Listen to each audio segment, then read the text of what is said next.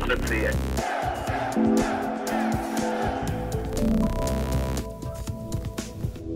holandském městě Nardenu nalezl Jan Amos Komenský, učitel národů, svůj poslední útulek.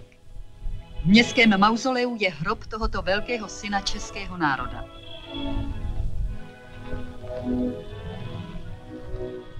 Dnes Jan Amos Komenský a jeho pouť labirintem světa. Pozvání přijali Markéta Pánková a Tomáš Knos. Dobrý den. Paní doktorko, asi těžko bychom hledali známějšího aktéra dějin 17. století v našem prostředí, než je právě Jan Amos Komenský. Eh, víme o něm už všechno podstatné, anebo je to dodnes osobnost, eh, u které se dá ještě něco objevovat? Já si myslím, že ten jeho odkaz je důležitý pro každou generaci a každá generace by měla vlastně Komenského objevovat a Komenského znát. Takže si myslím, že ano, je pořád co objevovat. A kdybychom to měli konkretizovat?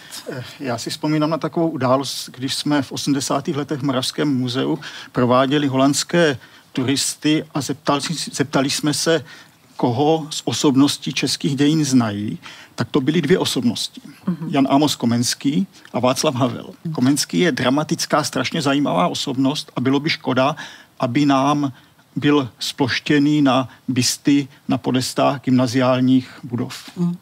Já bych ještě podotkla, že nedávno byl e, průzkum bohemistů, o co mají zájem a bylo řečeno, že na prvním místě bohemisté se zajímají o Komenského a o Masaryka.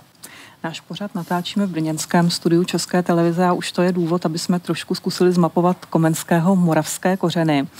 Já vím, že od mých vlastně eh, školních let se vedla velká diskuze o tom, kde se vlastně narodil. Jestli Uherský Brod, Nivnice, Komňa, všechna ta tři místa se tak jako trošku hrdlila o to, které z nich je rodiště Komenského, už je to dořešeno? Tak já, když jsem začala v Muzeu Komenského v Uherském Brodě pracovat, tak samozřejmě bylo to velké téma a v té době samozřejmě všichni jako vlastenci, kdo byl, dožil v Uherském Brodě, tak se narodil v Uherském Brodě kdo byl eh, z Nimnice, tak tvrdil, že eh, se narodil v Nimnici. Je jasné, že z Komně přišli pod předkové Komenského. Jan Segeš, který byl fojtem v Komni a přichází do Herského Brodu se svým synem Martinem, to znamená otcem Komenského, a s dcerou Zuzanou. Ale musím ještě podotknout to, že Segešové, sice on jako Martin Komenský eh, se svým otcem Janem Segešem přišli do Uherského Bradu, ale už Segešové byli uh, usazeni v Uherském Brodě už 100 let před narozením Komenského. To znamená, že opravdu tam ta vazba je, ale už je dokázané, že v Komni se nenarodil, ale že tam má tu vazbu.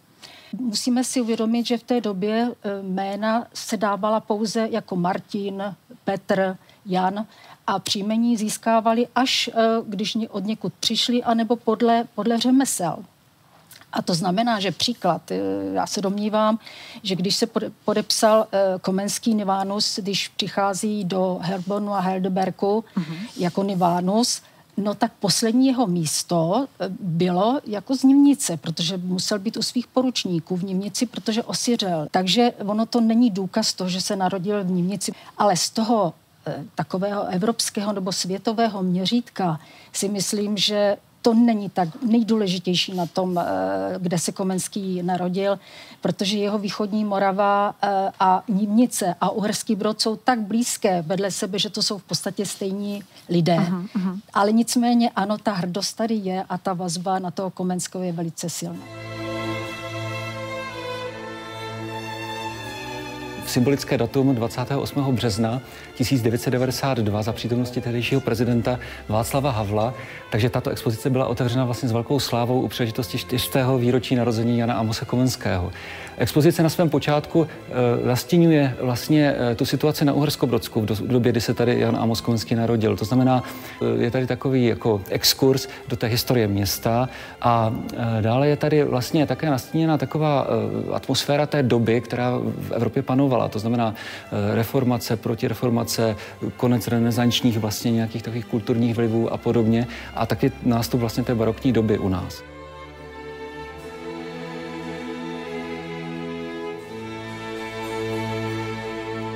Jak on vnímal vlastně svoji identitu, on sám?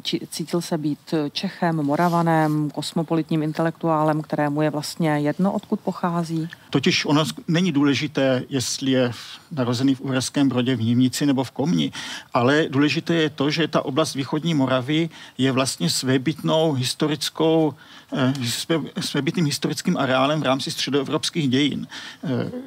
Souvisí to s těmi božlivými dějinami 16. 17. století z blízkosti Uher, z blízkosti Osmanské říše, která expandovala hmm. do střední Evropy. A to vlastně Komenského ovlivnilo. Eh, doktor Pokluda, někdejší ředitel archivu ve Zlíně, se zabýval příchodem příslušníků uherské, ať už maďarsky mluvící nebo slovensky mluvící šlechty na východní Moravu a dospěl k tomu, že nejenom tady tento příchod ovlivnil dějiny jihovýchodní Moravy, ale že oni sebou přiváděli celou řadu svých podaných a dalších lidí ze svého okruhu, kteří vlastně tady tu jihovýchodní Moravu bezprostředním způsobem ovlivnili. Čili, já bych řekl, Segeš Koménius byl ve svém mládí východní Moravan. Mm-hmm. Nechci říct zrovna moravský Slovák. Ale když si uvědomíme, že v roku 1624, jak to datoval historický kartograf docent Drápela, vznikla mapa Komenského, mapa Moravy, mm-hmm. mapa moravského markrabství, tak tady už se projevuje Komenský vyloženě jako Moravan, protože tady už vnímá Moravu jako celek, jako celek geografický, jako celek územně správní a jako celek politický. Ta mapa potom do budoucnosti měla jako politická sloužit. Čili to, to eh, Johann Amos Moravus tam samozřejmě patří. A on také v době svého mládí se několikrát vyjádřil v tom smyslu, že, ne, že by si nikdy nemyslel, že bude psát v jiném jazyce nežli v českém, čemuž on zřejmě tehdy rozuměl spíše jako v moravském. Čili to, to rané moravanství tam určitě je. On se k němu potom vrátil vlastně na konci svého života, tak jak se, jako se vracíme k těm našim východiskům obvykle a znovu si uvědomoval teda to, ten, ten svůj moravský, moravský původ. A samozřejmě to celoevropské intelektuálství, to sehrává také nezaměnitelnou roli, protože to, čemu se říká republika literaria, čili to nadnárodní a nadstátní společenství intelektuálu, které reprezentoval nejen Komenský, ale vlastně celá jeho generace, ať už na katolické nebo na protestantské straně, a které reprezentoval Karel Starší ze Žirotína a další ne, šlechtičtí intelektuálové té doby. To bylo reprezentováno portrétními galeriemi učenců z Francie, z Holandska a já nevím, z kterých z Německa, z kterých částí Evropy, které se nacházely na zámcích na Moravě. Tak to bylo stejně důležité. To, to byly vlastně dvě osy, které se navzájem vyvažovaly. V Komenského muzeu v Nardenu je mnoho cených památek rukopis Opera Didaktika Omnia, zápis o úmrtí Jana Amose Komenského.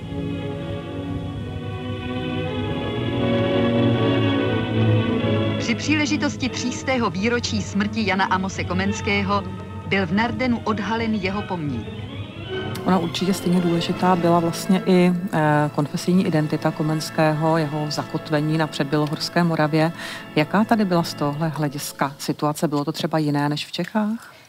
Eh, určitě, co se týká Moravy, tak ta tolerance náboženská byla mnohem větší, dá se říct, než v Čechách, byť samozřejmě Komenský se vždycky cítil, dá se říct, moravanem, uh-huh. ale vždycky říkal jsem jazykem Čech.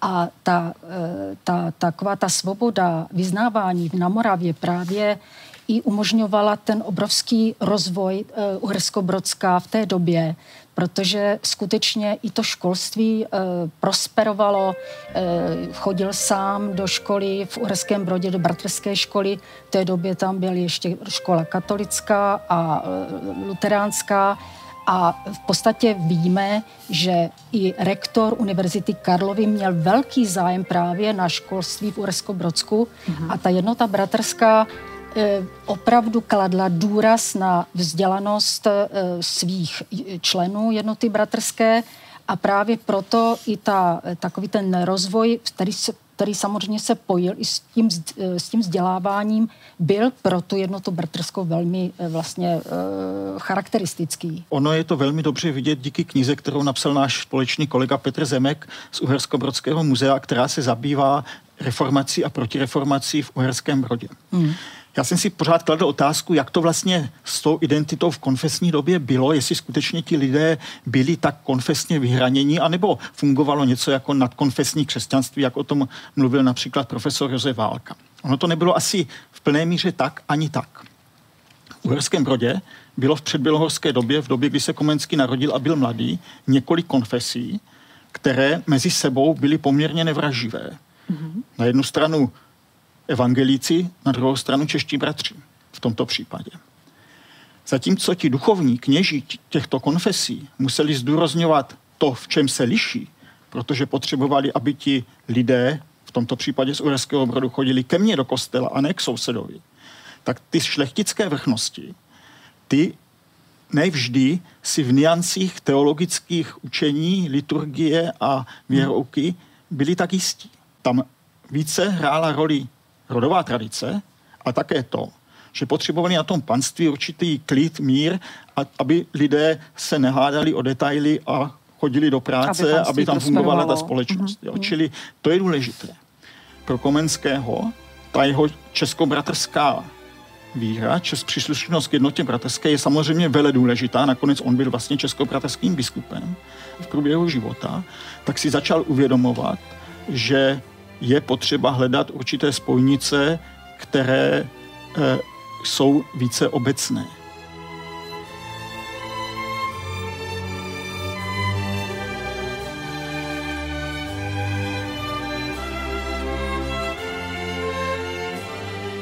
Co byly vlastně vlivy, které ho ovlivňovaly, formovaly, kromě, eh, řekněme, jeho národnostního zakotvení a jeho konfesního zakotvení?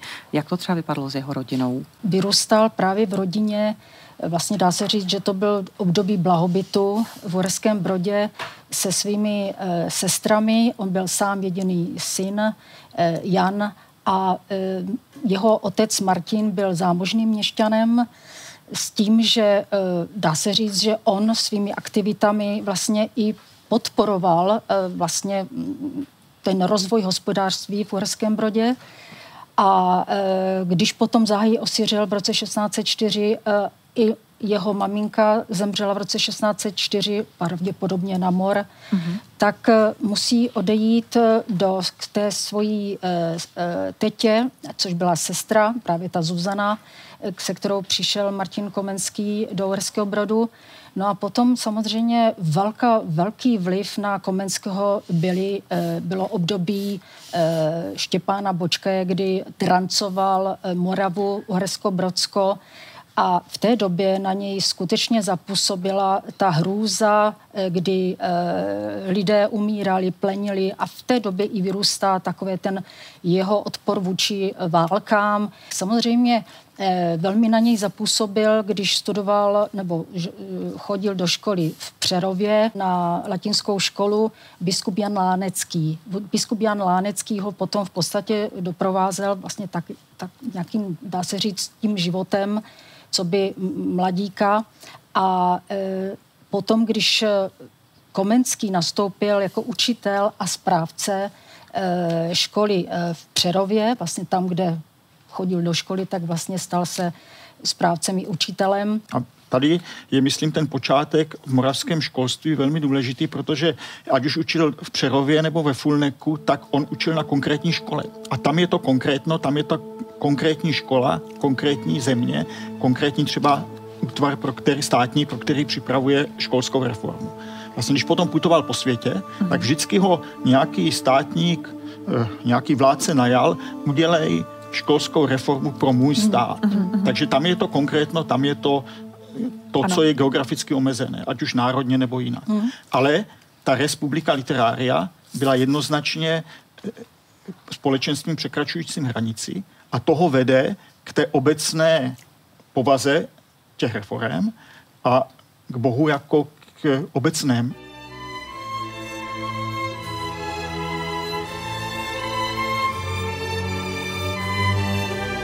Já jsem si vzala Štěstí národa, knížečku, kde právě on pochopil, že pokud eh, lidé se budou schopni eh, v rámci jednotlivých států jako poznat a více se věnovat tomu, aby byli vzdělaní, tak tady právě popisuje jednotlivé národy, jo, eh, tak, aby vlastně vrchol toho, toho porozumění a harmonie bylo získáno. Ale v Anglii eh, vlastně tam začal hlavně ty pansofické práce velmi silně vnímat jako velmi důležité, že, to, že nebyl jenom pedagog samozřejmě, ale že se snažil vytvořit takový sbor světla, sbor učených mužů, kteří by řídili vzdělání e, jako celého, celé té Evropy, celého světa.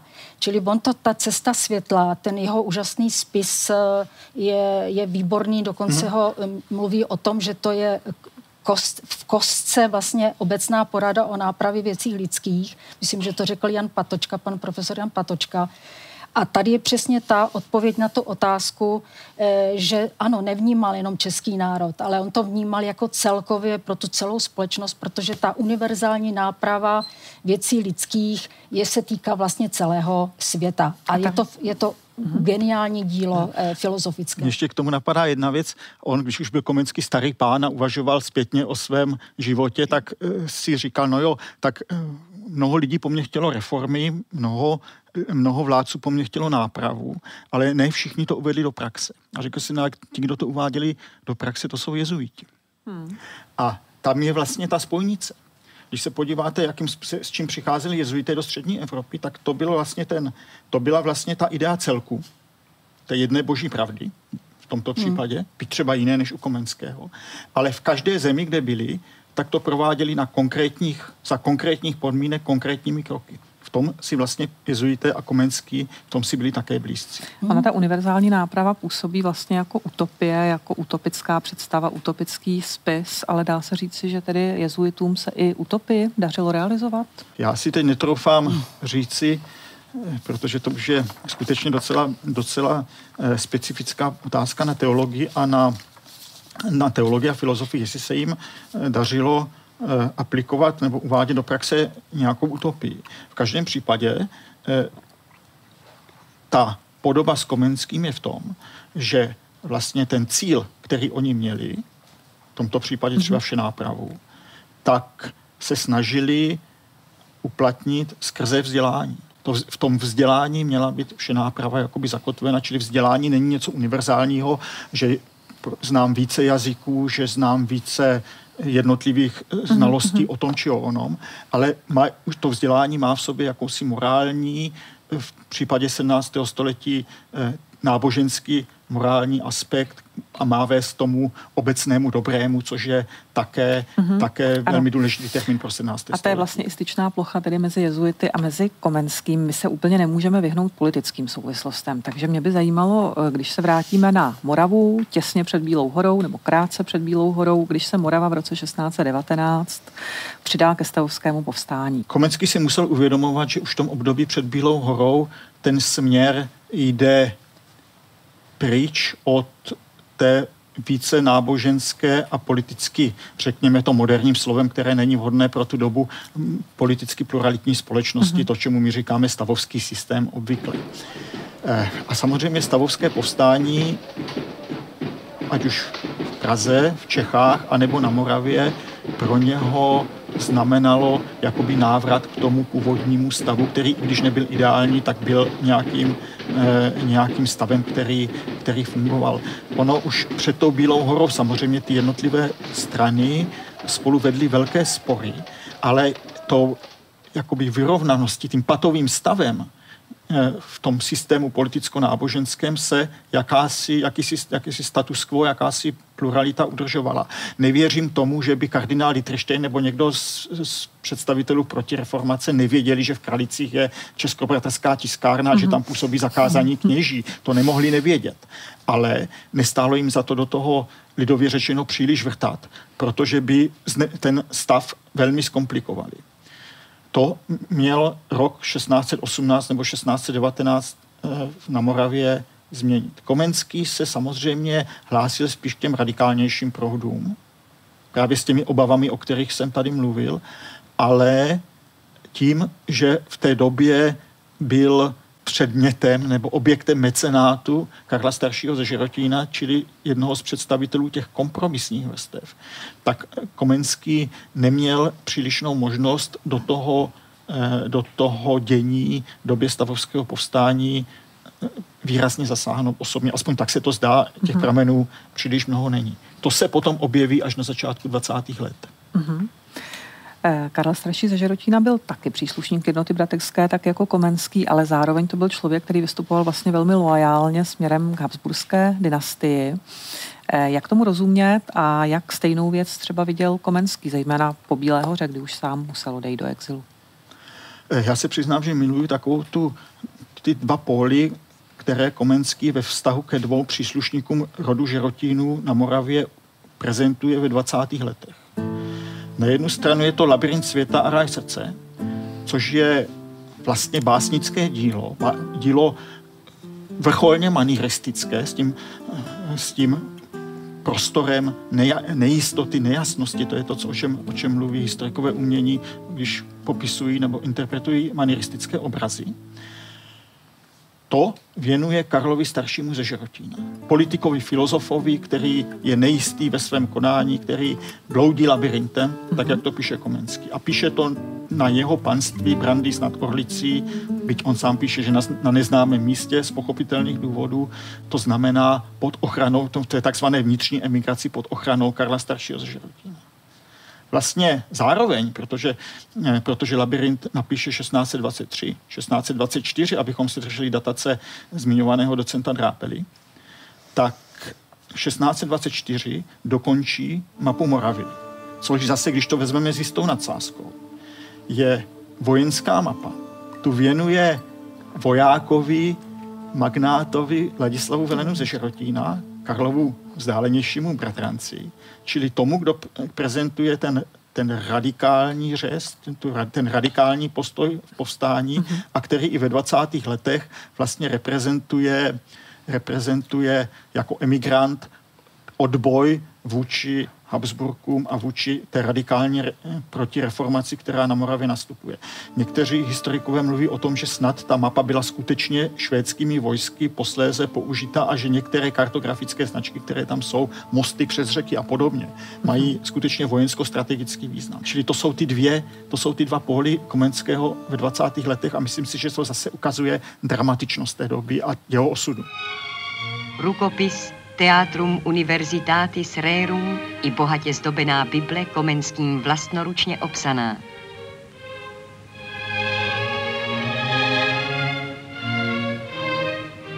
Jak významná byla jeho pedagogická díla už před staletími, o tom svědčí i to, že je vydávali nejproslulejší evropští tiskaři té doby, amsterdamský Jansson a Elsevier.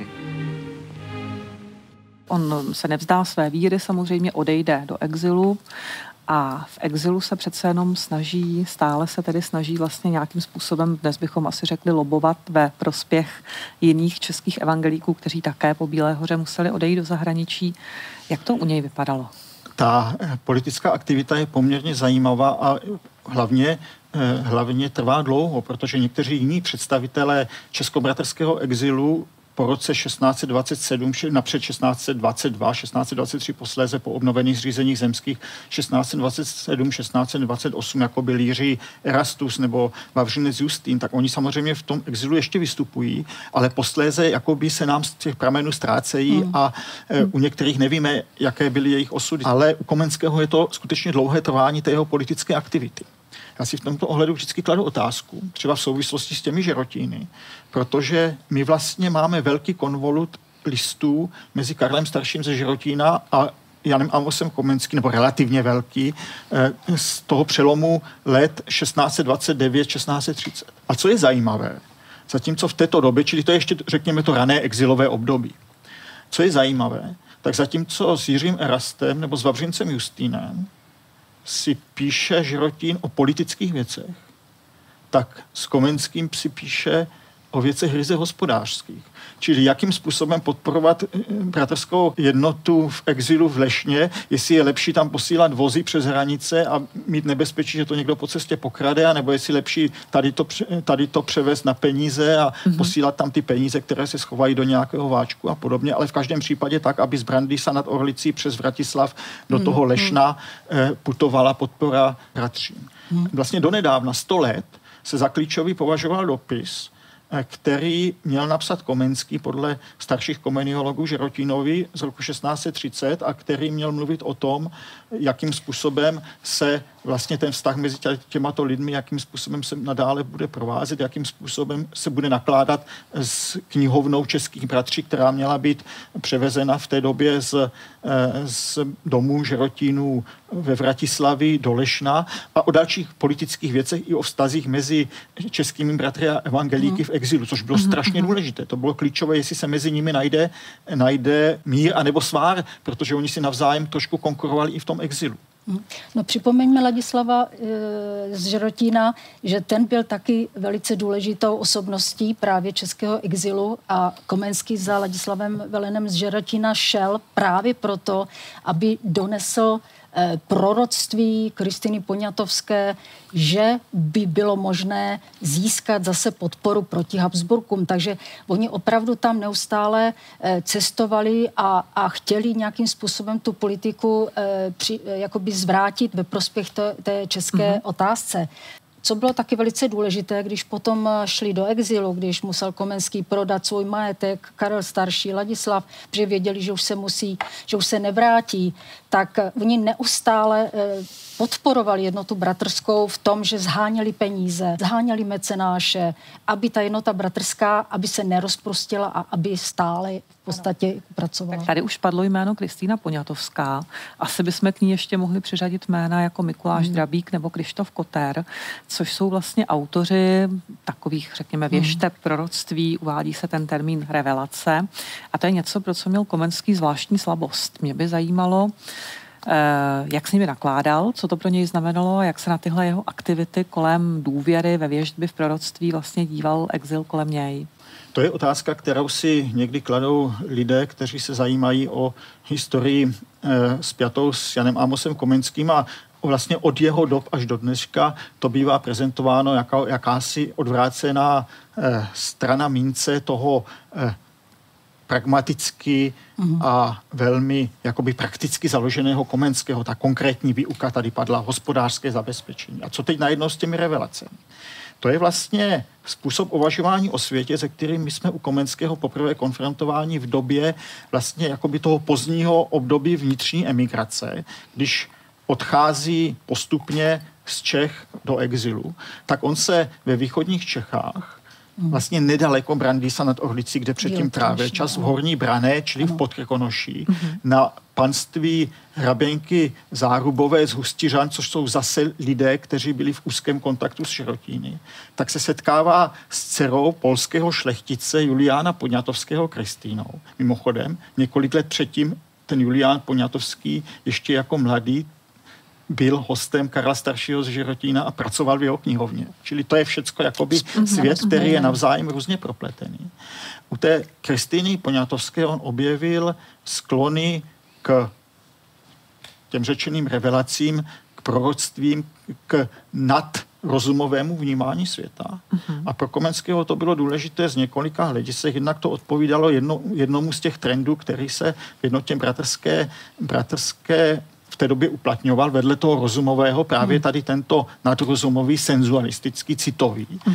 A jednak to mělo pravděpodobně velký politický význam, protože on přijímal ty revelace, které nějakým způsobem eh, zase řečeno dnešními slovy, optimisticky hleděli na budoucnost, čili k tomu nikoliv apokalypticky, ale k tomu konečnému vítězství té pravdy, pravdy jednoty bratrské tady v tomto ohledu. A co konkrétně předpovídala třeba Kristýna Poňatovská nebo Krištof Koter nebo Mikuláš Drabík? Právě předpovídali uh, pád Habsburské eh, monarchie nebo pád Habsbursku a právě chtěla bych vlastně trošku upřednostnit to, že Komenský v té době, když si uvědomíte, že přišel o ženu, o děti, eh, o vlast eh, nebo o, o svůj domov, tak on byl tak jako smutný, potřeboval nějakou sílu a ty, ty revelace nebo ty, ty, ta, ta vidění mu vlastně dávali nějakou takovou sílu a v té době to bylo, dá se říct, i uplatňované.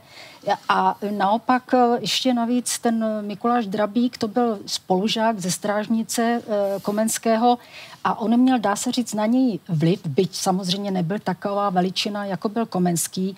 Ten potom tyto revelace vydal v, v knižní podobě Eh, světlo v temnotách, světlo z temnocht a mm, měli samozřejmě svým způsobem v té době význam, ale nemůžeme revelace hodnotit teďka očima 21. století. Komenský se zjevně upínal eh, ke všemu možnému v té snaze vlastně jak si povzbudit exil a třeba i jako aktivně docílit nějakého zvratu poměrů. Mě zaujala jedna věc a to je vlastně skutečnost, že Komenský inicioval překlad Bible do turečtiny. Hmm. Proč to udělal? No, eh, to je, ta, ta otázka Turku je strašně zajímavá, protože my jsme tady se zmínili vlastně o tom, že on ve svém mládí musel eh, být přítomen několika nájezdům osmanských mm. armád, ať už tam byli Turci etnicky, anebo to byli příslušníci mm. všech, možných, všech možných etnik a národů. Takže bychom mohli říci, že on bude mít, a také i ti šlechtici, kteří sídlili na, na východní Moravě, tak neměli právě k těm eh, k té osmanské, osmanské expanzi, ať třeba stělesňoval eh, Štěpán Bočkaj nebo další, eh, Gabriel Betlen, zrovna, zrovna pozitivní vztah. Mm-hmm. Ale na druhé straně se tady objevily právě v prostředí protihabsburské opozice tendence s těmi Turky navázat nějakou spolupráci. Ono to už bylo v průběhu stavovského povstání, kdy Jindřich Matyáš z Turnu a někteří další Eh, další velitelé stavovského vojska se vlastně obraceli na osmanskou říši jako na spojence proti Habsburkům. Zase to nebylo v té době nic úplně, úplně jakoby nemožného, protože byl tady vzor všech vzorů a to byla Francie, mm-hmm. že jo, která tradičně s Osmany spolupracovala proti Habsburské mezinárodní velké politice.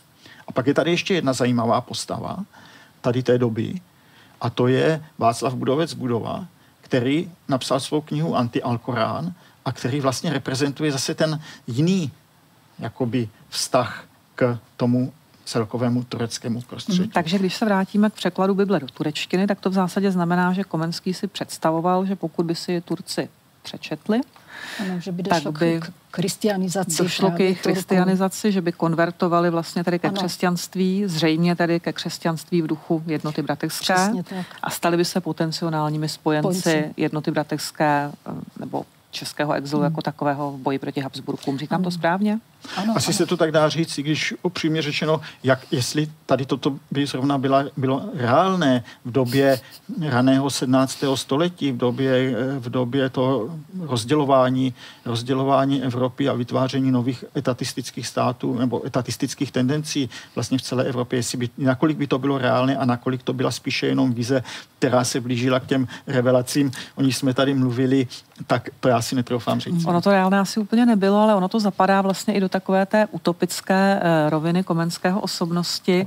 Eh, v čem všem je ještě on velkým utopistou? Nemůžeme jakoby zas, posuzovat zase očima 21. století to, o čem bychom mluvili jako o utopii. Naopak si myslím, že Komenský byl velmi eh, člověk univerzální, ale hlavně zásadový a hlavně věděl, co chce a čeho chce dosáhnout. To znamená, když my mluvíme na jedné straně Eh, čeho dosáhl, tak dosáhl skutečně vrcholu toho, že dokázal zpracovat eh, pedagogiku a způsob vzdělávání, kterým by zlepšil ten svět.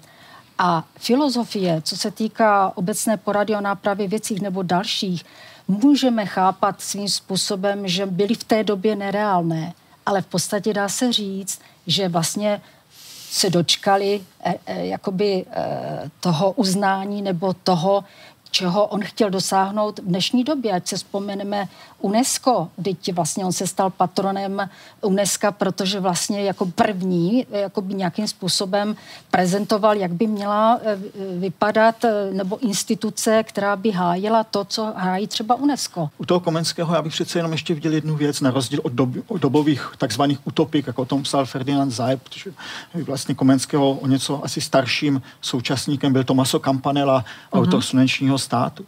Ale zatímco tady tito utopikové vlastně stavěli nějaké vize, u Komenského je zase ta praktická stránka jeho osobnosti. On se je snažil nějakým způsobem naplnit. On vlastně jednak nabízel neustále různým panovníkům anebo vlivovým skupinám. Oni to nemuseli být panovníci. Když přijel do Anglie, tak nešel hned za králem nebo později za Cromwellem, no, no. ale našel si Samuela Hartlíba no, a další. No, no. Ale někde šel přímo za těmi panovníky, že jo, vys královna Kristýna. Tak on jim je nabízel uplatnění. Mně napadá ta situace, když eh, že jo, syn někdejšího jeho ochránce Jiřího Sádovského ze Sloupna, Václav Ferdinand Sádovský ze Sloupna, který byl plukovníkem eh, švédských vojsk v dnešním Polsku, tak se Komensky pokusil eh, na přelomu 40. a 50. let, nebo na začátku 50. let 17. století, čili po Westfálském míru, ho přemluvit nebo společně, společně zorganizovat ten takzvaný poslední odboj proti Habsburkům, jak o tom, jak o tom píšou někteří autoři, čili byl tam i ten praktic, ta praktická snaha, jak najít tu politickou a na, třeba i vojenskou konstelaci, jak ty své vize naplnit. Co jak to dopadlo? No, dopadlo to samozřejmě špatně.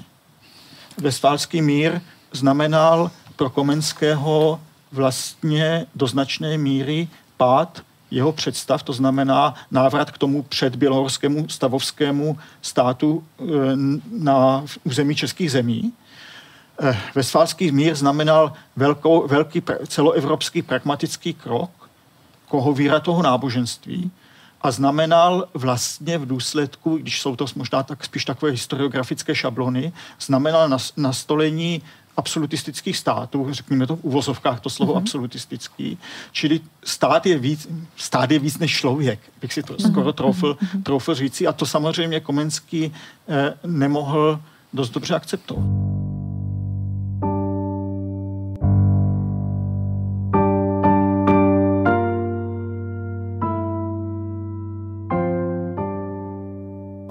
Tradičně dobře informovaní o tom, co se kde děje v rámci Evropy.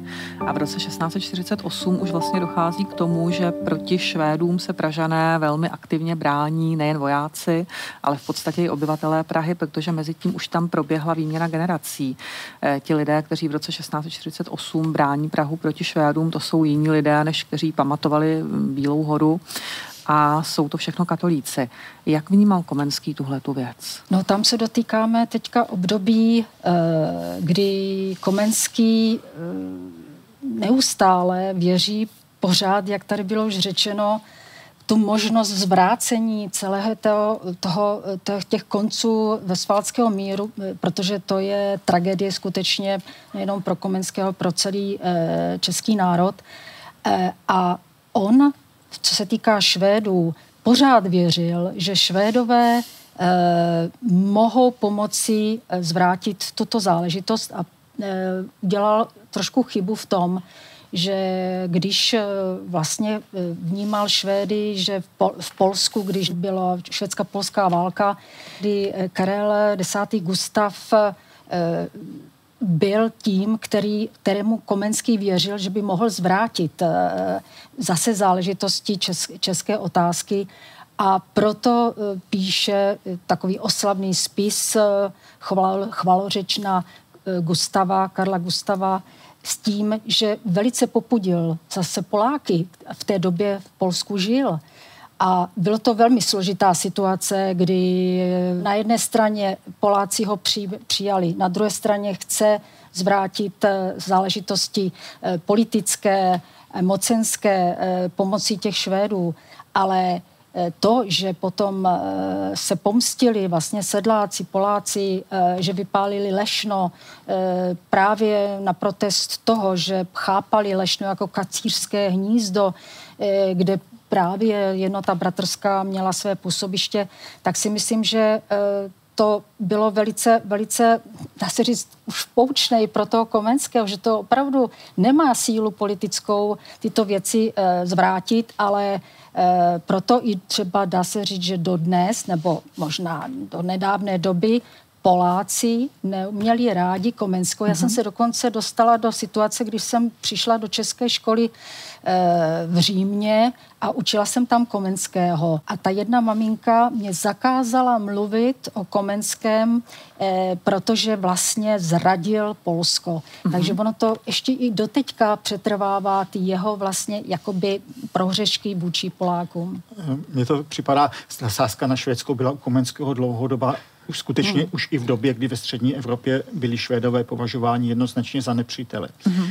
Mě to trošku připomíná zase takovou to s tím Žerotínem, že Žerotín podporoval na 90. letech 16. století francouzského krále i genotského krále Jindřicha IV. Navarského. Oh. Načež, po, načež eh, Jindřich v zápěti přestoupil ke katolictví a ta pomoc uh, šla v ní več. U hmm. Komenského to bylo vlastně v době královny Kristýny podobné, protože hmm. i Kristýna posléze eh, konvertovala ke katolictví, odešla do Říma, čili či, byť se nezměnila, samozřejmě ne, ne, v tomto případě se nezměnil statut toho státu.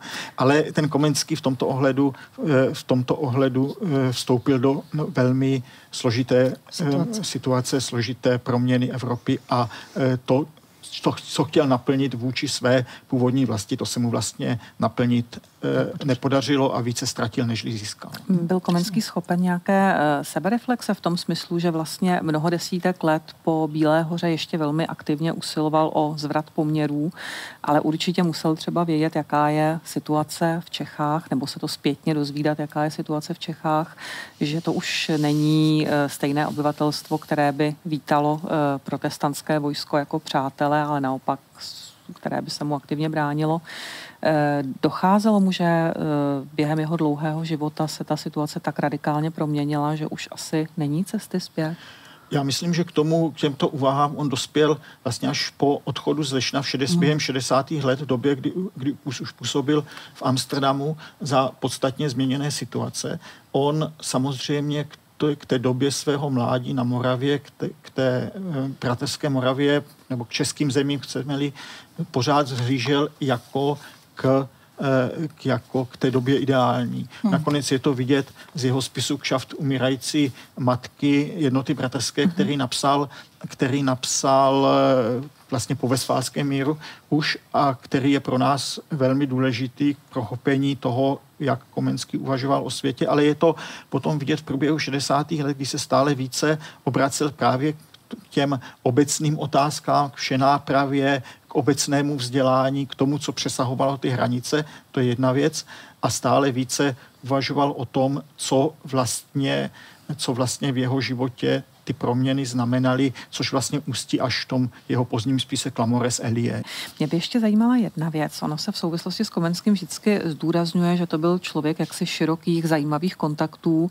Eh, ve filmu Otakara Vávry, Putování na Amose je mnoho takových až téměř jakoby cimrmanovských scén, kdy Komenský prochází dějem a potkává se se všemi důležitými nebo s mnoha důležitými osobnostmi své doby. Znal se třeba s René Descartem nebo s Rembrandtem?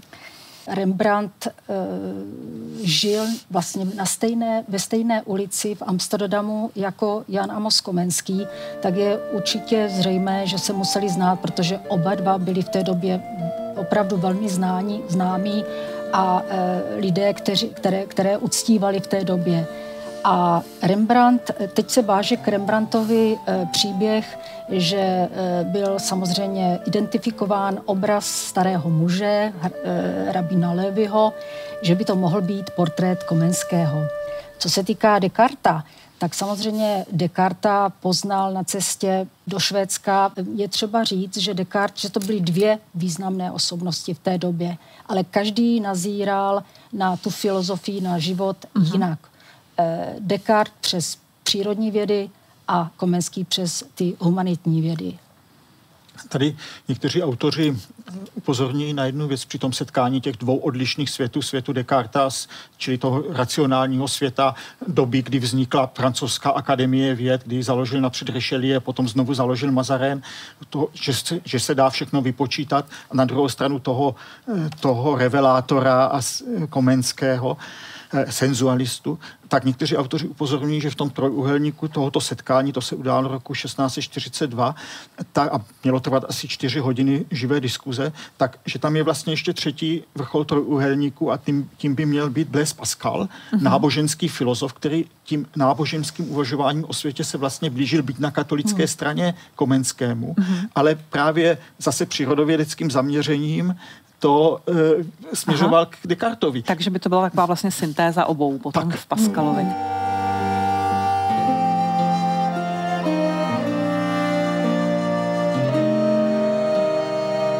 Teď momentálně tady máme vlastně výstavu Labyrint světa a raj srdce, různé výtisky tohoto díla, které je světoznámé, které je i do dneška neustále aktuální.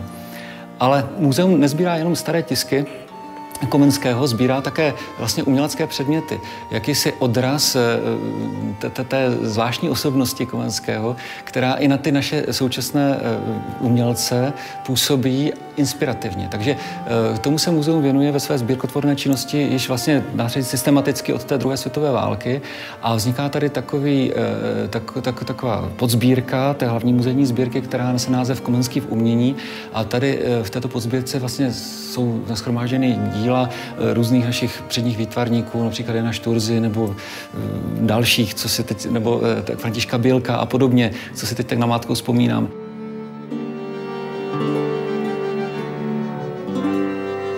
Máme před sebou na stole knihu, která mapuje portréty Komenského. Vy jste vlastně její autorkou a tím se dostáváme k jeho druhému životu. Co byste z jeho druhého života, z jeho zobrazování, spodobňování, vnímání zdůraznila jako to nejdůležitější? Já si myslím, že nejdůležitější je říct to, že někdy více slov je méně než jeden obraz. A ten obraz, eh, portréty Komenského, které eh, naštěstí eh, ještě za doby Komenského vznikly, ovlivnily i české autory, české, české malíře, české sochaře.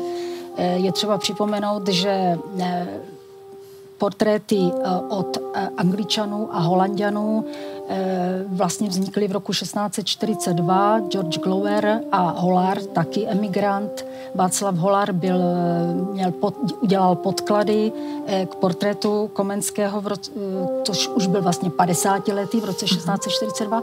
Potom podobný portrét vznikl až o 10 let později 1652 a mohli bychom tak pokračovat dál. Nejdůležitější a takový nejznámější Eh, vlastně dobový portrét Komenského jakoby učitele a žáka je vyzobrazení od Crispina de Pas eh, v opera didaktika Omnia, mm-hmm. protože vlastně díky Amsterdamské městské radě získal eh, finance na vlastně první soubor vydaný pedagogických spisů Komenského a tam je vyobrazený Komenský jako učitel a naproti němu žád, žáci a dá, včetně těch všech atributů, které, které se pojí ke vzdělancem. Ale ještě bych upozornila na to, že e, portréty Komenského vznikaly až do současnosti. Teď máme 350. výročí a neustále ty portréty jsou. A co je důležité, vždycky ten eh, portrét Komenského, i když odcházely i pozdější generace do světa, vzali si třeba knížku Komenského nebo ten portrét Komenského, takže posiloval i to české povědomí uh-huh. ve světě. My vlastně můžeme i srovnávat, protože tady na fotografii před námi je jeden z potomků Komenského, pokud se nepletu. Ano. Vidíte tam podobu? Já ji vidím. Já ji vidím a e, sledovala jsem potomky Komenského právě přes e, tu větev Alžběty Komenské, což byla dcera Komenského, která si vzala jeho spolupracovníka, eh, on ho vnímal i jako syna Petra Figula, takže celou dobu až po e, osmou generaci se jmenovali Figulové a Toto je syn Gerty Kalikové Figulusové, který žije v Kalifornii, ve městě Glendale. Hlásí se ke eh, Komenskému, ale je smutné to, že on je vlastně poslední potomek, který rozumí trošku česky. Mm-hmm. A já, když jsem se ho ptala, proč nenaučil své děti česky, a on říkal, čeština je moc těžká. Já říkám, ne, čeština není těžká, protože když si ji dokážou naučit i, i komenologové z Japonska, aby porozuměli víc hmm. komenskému, tak ty děti by se měly naučit česky, ale bohužel je to tak, už, už česky neumí. Já možná k tomu druhému životu Komenskému bych připomněl jednu skutečnost, která třeba někdy v tom vnímání Komenského jako pedagoga v těch posledních 50 letech se ztrácela.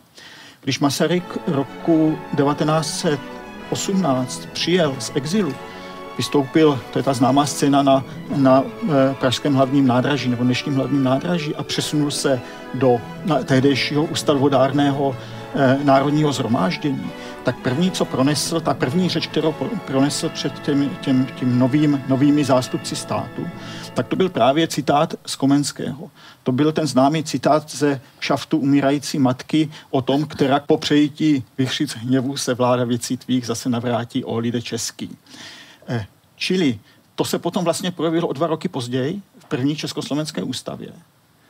Komenského máme v Čapkových hovorech s Masarykem, kde Masaryk vysvětluje, že v souladu s Komenským vysvětluje, že vlastně ve vzdělání je ten jakýsi ta, tento, to pěstování demokracie. A sama, sám tento citát šaftu umírající matky, jako by takovou historickou parabolou, se dostává v roce 1968 do eh, písně pro Rudolfa III. a do, do úst Marty Kubišové. No potom samozřejmě v roce 89 na balkon Melantrichu. Čili to si myslím, že je hezká ukázka toho, která filozof, pedagog, teolog Komenský, žijící ve zcela jiné době 17. Eh, století, ovlivňuje nás, jakožto lidi století 20. a 21. a naplní si ty vlastně svým způsobem ty vize, které Komenský si v 17. století představoval. Takže vidíme, jakým způsobem nám Komenský rezonoval, rezonuje a nejspíš i v budoucnu rezonovat bude. V této chvíli se loučím s dnešními hosty Historie CS. Modlitba má, ta ať promlouvá srdcím, která zloby čas nespálil jak květy mráz jak nás.